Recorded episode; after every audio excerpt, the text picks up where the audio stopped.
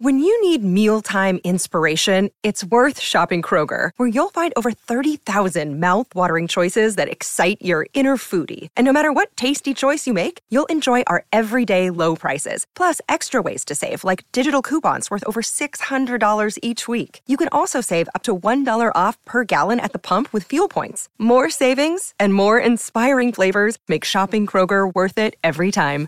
Kroger, fresh for everyone. Fuel restrictions apply. Think you know the Brooks Ghost? Think again. Introducing the all new, better than ever Ghost 16. Now with nitrogen infused cushioning for lightweight, supreme softness that feels good every step, every street, every single day. So go ahead, take your daily joyride in the all new nitrogen infused Ghost 16. It'll turn your everyday miles into everyday endorphins. Let's run there. Head to brooksrunning.com to learn more.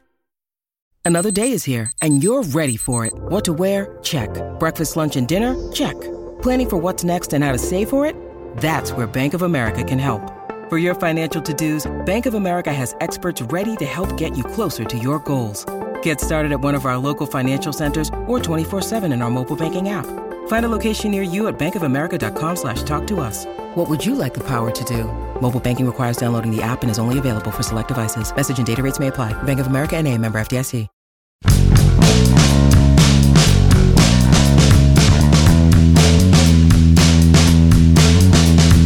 You happen to be one of those people who watches the Major League Baseball playoffs? Yeah? I'm not. I'm not. Never have been. I spend the off season, at least from the baseball perspective, just further thinking about the local franchise. Good morning to you.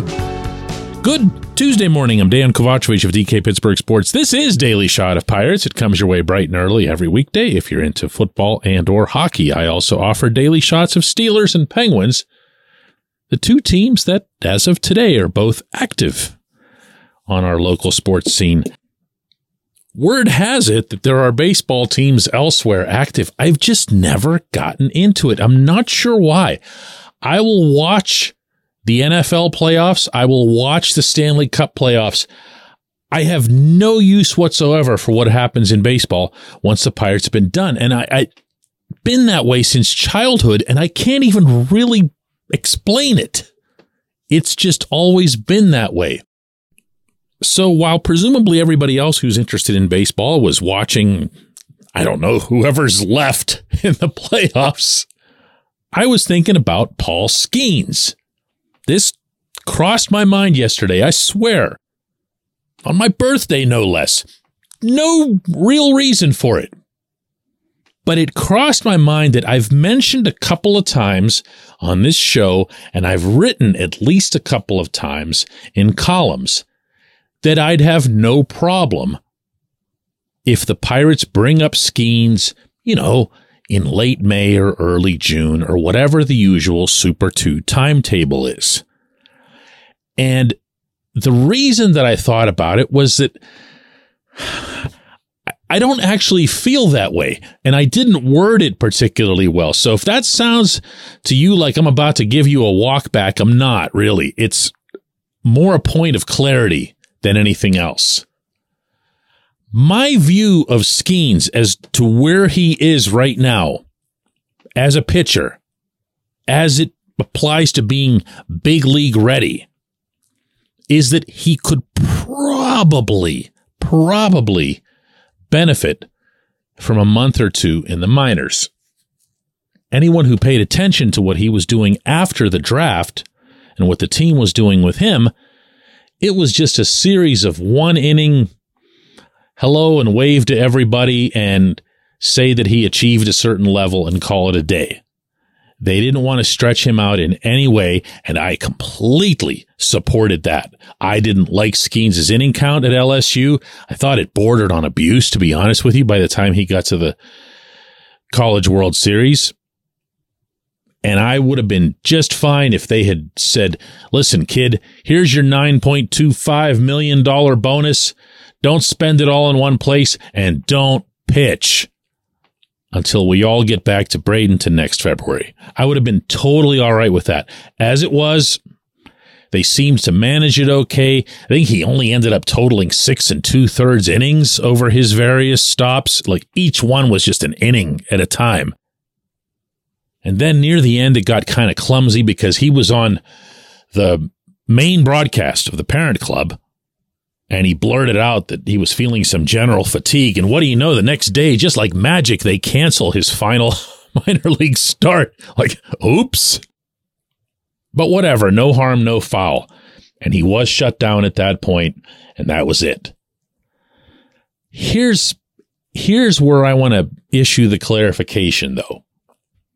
Let's say that Skenes comes into spring training, and I'm talking about from the point of pitchers and catchers, and you see what this kid can do. You see the stuff, you see the velocity, you see the poise, and he gets into Grapefruit League games against big league hitters. And you can have that arranged. You can have that be something where he just lines up at the very beginning of the game. Maybe only pitches an inning or two, whatever, but you get to see some of it. And you like what you see. And then he begins building up. Then he gets stronger. Then he gets more confident. Then he feels more like he belongs, and you still haven't sent him down. And let's take it further, even though this shouldn't technically matter for a prospect, but just throwing it in there. Let's say that he's the best pitcher the Pirates have. Not best in terms of potential, best right on the spot that they've got throughout the month of March. Let's say, just for argument's sake, that he's everything that you'd hope at that stage without overstating it, without, you know, coming in and suggesting that he's the next Nolan Ryan or whatever, but that he's everything that you'd hope for at that stage. If the Pirates allow themselves to dig enough of a hole for themselves where they allow Skenes to show this much, that actually might be the key. And then they decide to send him down. And it's super crazy transparent that the only reason they're doing it is to save a few bucks on Super 2 arbitration a handful of years from now.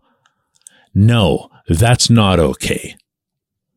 If their primary motivation for sending this kid down, I'm going to say this again, is to save money and not even that much, three years down the road. That's not okay. And that should be called out by absolutely everyone having even the most remote interest in this franchise.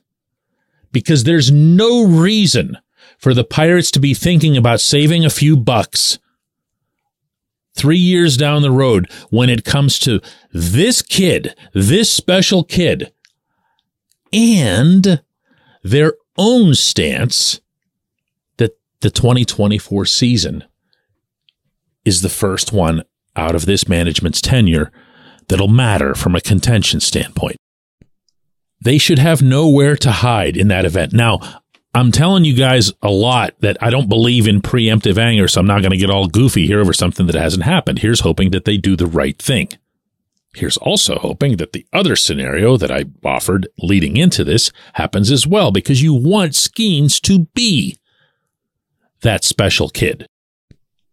So if you want to know what I think is a realistic scenario out of all this, it's that Skenes would mow some people down early. The pirates would convene amongst themselves and say, all right, that's enough.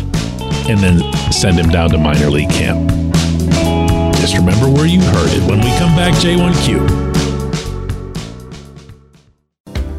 This portion of Daily Shot of Pirates is brought to you by our friends at North Shore Tavern, that's directly across Federal Street from PNC Park. It's home of Steak on a Stone, an eating experience, underscoring the word experience. The steak is brought to you partially cooked on an 800 degree stone, and you do the rest. It's a ton of fun, it's a great meal, and it's a baseball atmosphere like no other in Pittsburgh. North Shore Tavern, right across Federal Street from PNC Park. Your front door, your car, your bike. your computer, your gun. Safety is a habit. Every day you lock and secure your home and everything you want to keep safe. Gun safety and responsible storage are no different and the best way to help prevent accidents, misuse, and theft. If you have a firearm, own it, respect it, and secure it. Visit projectchildsafe.org. Brought to you by the National Shooting Sports Foundation and the Bureau of Justice Assistance.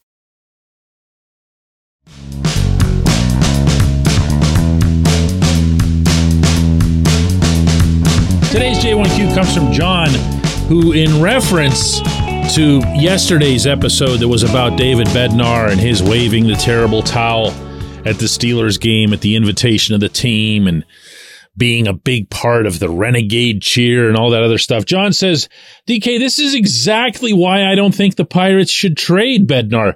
Pittsburgh embraces their own and loves a blue collar folk hero. Bednar is both. He's also been one of the five best closers in the game for a couple seasons now. Ben Cherington would do well to lock him up on a long term deal. John, I'm not immune to this type of thinking. I, I, never have been. I'm a big believer in the sentimentality of sports, and I love a good local lad story as much as the next guy, especially when it's a Pittsburgh kid playing in Pittsburgh. There's something that's just different about that. But one thing I'd always be careful to do is to separate that from any, any conversation about a contract. Yeah, it's in the mix. The Pirates use Bednar in a lot of ways, and they should. He's their employee. They're paying him.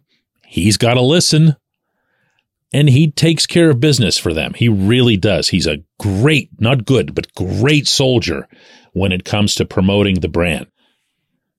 But when you're talking about contracts, someone like a Cherington, someone with his personality, uh, real analytical, mathematical, whatever it is that you want to use as a label there, he's going to see and hear and feel all that stuff himself about Bednar, the warm and fuzzy, including being the team's Roberto Clemente Award nominee.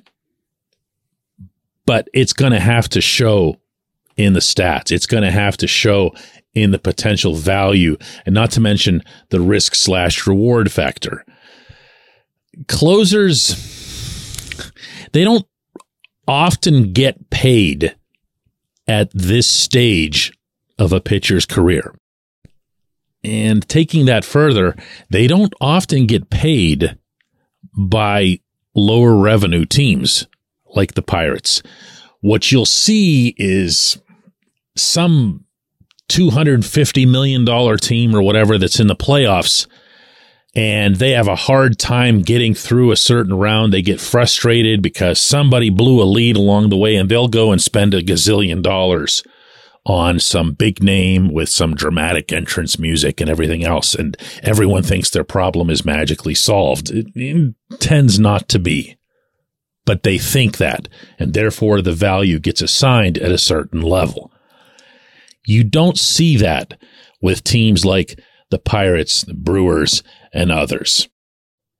There's a general belief, in fact, among most GMs, regardless of their revenue scale, that closers are dispensable. Closers can be replaced fairly easily.